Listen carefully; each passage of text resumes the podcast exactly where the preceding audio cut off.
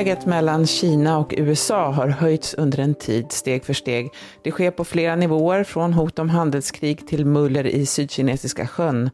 Tidigare i somras stängde USA abrupt Kinas konsulat i Houston efter anklagelser om spioneri, vilket föranledde Kina att göra samma sak med det amerikanska konsulatet i Chengdu. Kort därpå tog bråket om TikTok fart.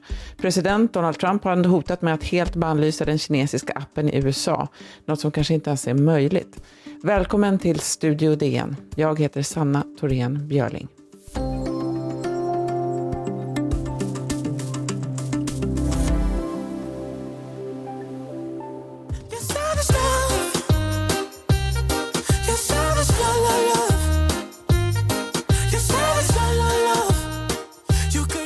TikTok är inte bara en app, det är ett sätt att röra sig. Jag har själv personer i min närhet som automatiskt faller in i schematiska, korta koreografier när de hör vissa melodier. Det är jag inte ensam om. TikTok grundades i Kina 2014 och har idag 500 miljoner användare i månaden, spridda över 150 länder. De flesta av dem är unga tonåringar. I USA, som vi ska prata närmare om idag, har TikTok 100 miljoner användare. Linus Larsson, du är teknikreporter på DN. Hej! Hej! Vi har ju pratat om TikTok i podden tidigare här, men kan du friska upp minnet för den som kanske inte har tonåringar i närheten? Vad, vad är TikTok för något?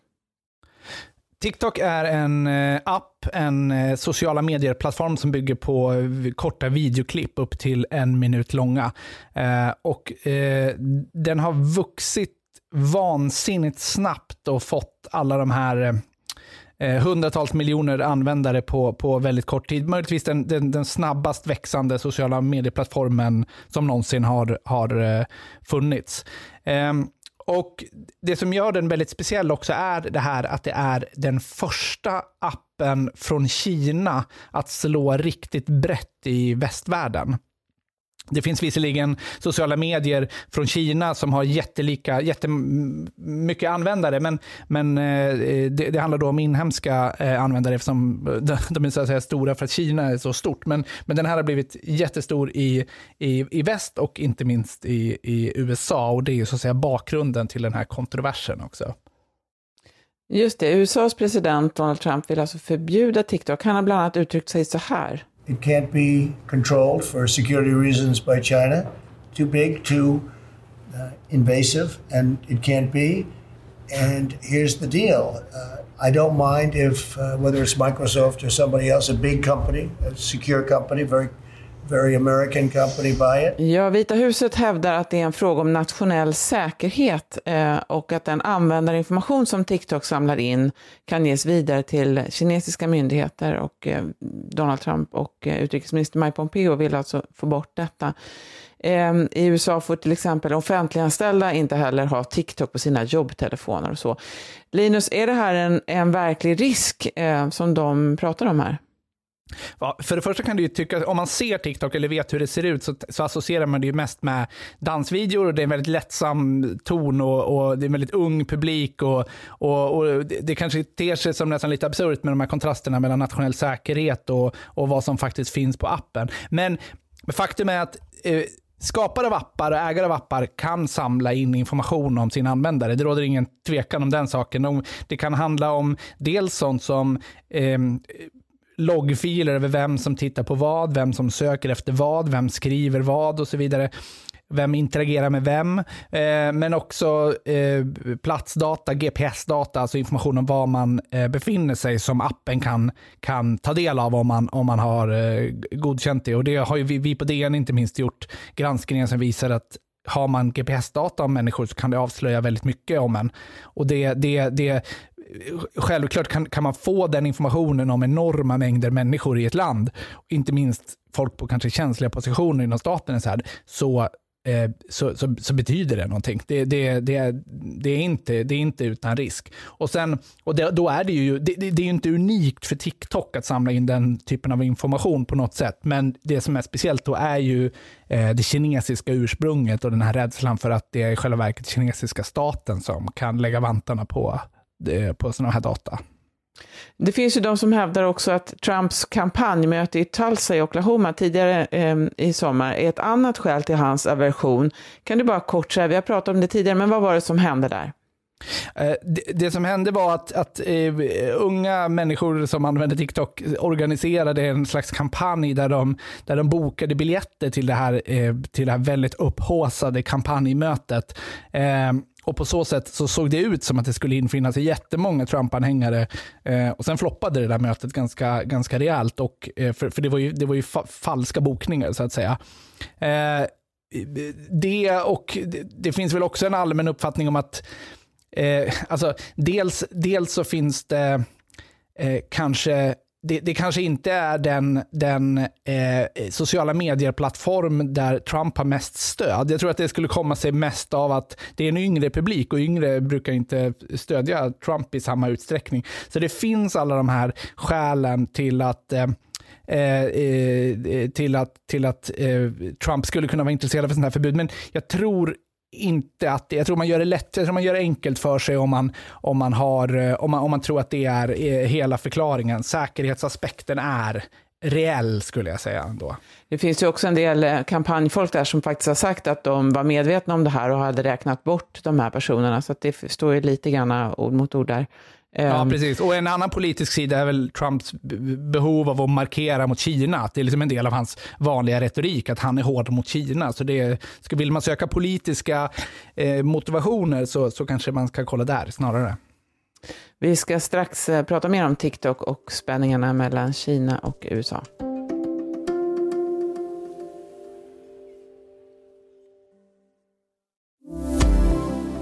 Ja, vi pratar med Linus Larsson om TikTok och eh, USAs försök att förbjuda den kinesiska appen. Trump har ju backat lite grann sen eh, och eh, gett TikToks kinesiska ägare, ett bolag som heter ByteDance, eh, 45 dagar på sig att avyttra verksamheten eh, för att undvika ett, ett förbud. Och det är en frist som sträcker sig fram till mitten av september. Bland annat Microsoft är ju då intresserad av en affär, det hörde vi nyss i eh, Trumps eh, ljudklipp där, och det pratas om ett pris på flera tiotals miljarder dollar. Vad, kom, vad avgör om det här blir, blir, kommer till stånd, Linus? Ja, det, det, spelar ju såklart roll hur, hur, alltså de måste ju vilja sälja så att säga. Och det, det handlar väl då om att om den här orden står sig så, står det, så, så har de egentligen bara två alternativ. Antingen, antingen så får de i praktiken tryckas bort från den amerikanska marknaden, även om det är lite komplicerat. Hur, hur, hur, hur, hur förbjuder man en tjänst, så att säga. Men, men att de i princip ändå får väldigt svårt att agera i USA eh, med eh, Eh, och det, det, är då det ena alternativet. Det andra är att man helt enkelt eh, slickar sina sår och säljer av verksamheten och eh, eh i så fall är eh, eh tar den stora pengapåsen de går, så att säga. Eh, så det som avgör är väl, känner de sig tvingade att göra det? Får de ett tillräckligt bra bud? Och är eh, eh köparna intresserade? Och det är såklart en rent affärsmässig sak, men det kommer ju också spela väldigt stor roll vad som händer den, den närmaste tiden. Kommer, kommer, kommer man med någon form av framgång utmana Trumps order? Kommer man kunna gå till domstol och eh, eh, för, åtminstone försöka få den ogiltig förklarad? Det finns uppgifter om att sånt och sånt skulle vara på gång åtminstone. Ja, sen finns det också de, man, det är ju inte helt lätt att förbjuda en internetsajt. Man kan till exempel registrera sig i ett annat land och folk kan gå på där. Går det liksom att förbjuda TikTok i ett visst land? Indien har ju försökt sig på något liknande här. Mm. Det, det, är inte helt okomplicerat. Det finns ju länder, Kina kanske mest kända exemplet, som har ren internetcensur och som blockerar sajter eh, i en stor brandvägg som man brukar uttrycka det.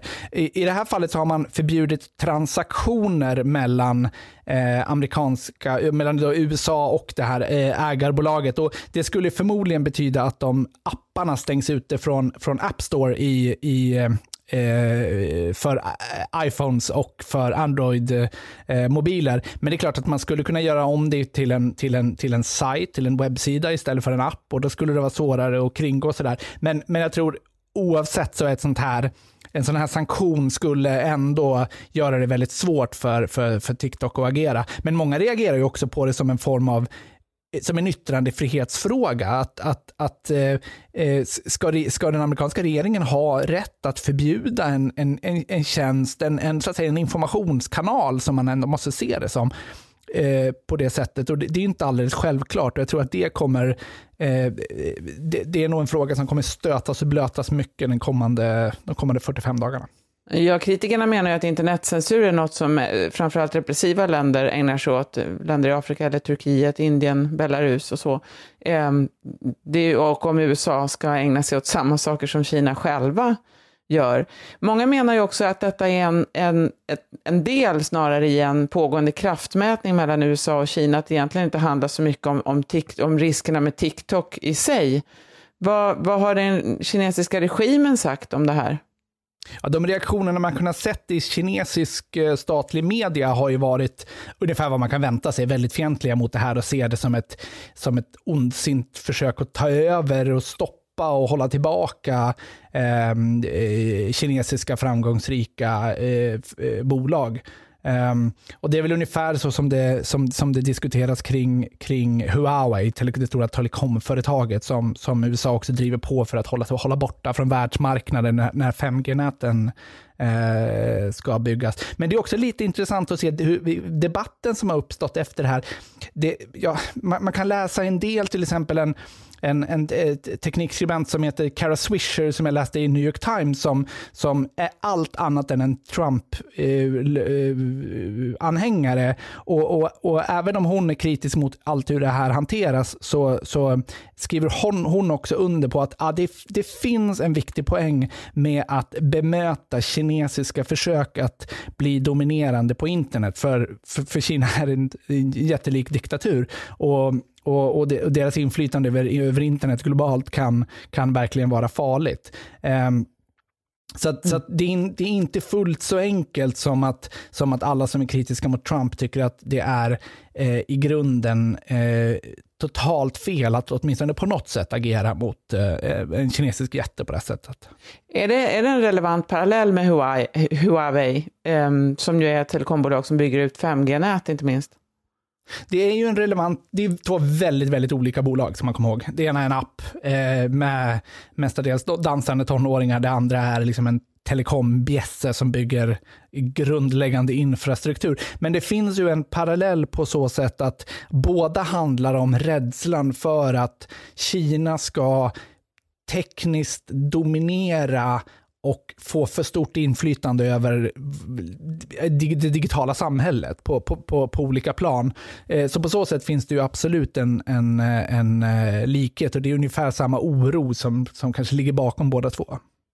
Om man då skulle se de här bolagen som användare, hur misstänksam ska man vara mot bolag? Det finns ju också en diskussion om, om ehm, om kommersiella företag och de, de, hur de använder och säljer information om användare eh, oavsett om de är stater eller stora kommersiella aktörer, hur, hur ska man som, som vanlig användare se de här bolagen?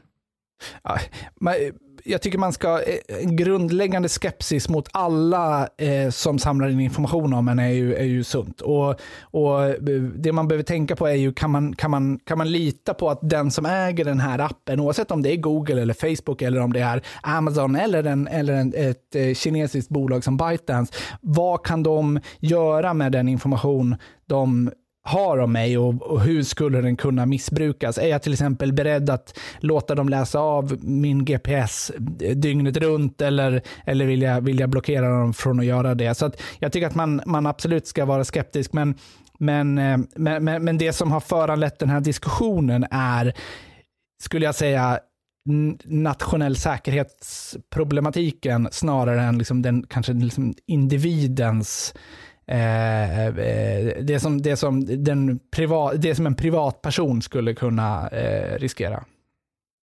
Tusen tack Linus. För ljudillustrationerna stod AP och Jason Derulo med låten Savage Love. Studio DN görs av producent Sabina Marmelakai, exekutiv producent Augustin Erba, ljudtekniker Patrik Miesenberger och teknik Jonas Lindskov Bauer Media. Jag heter Sanna Thorén Björling.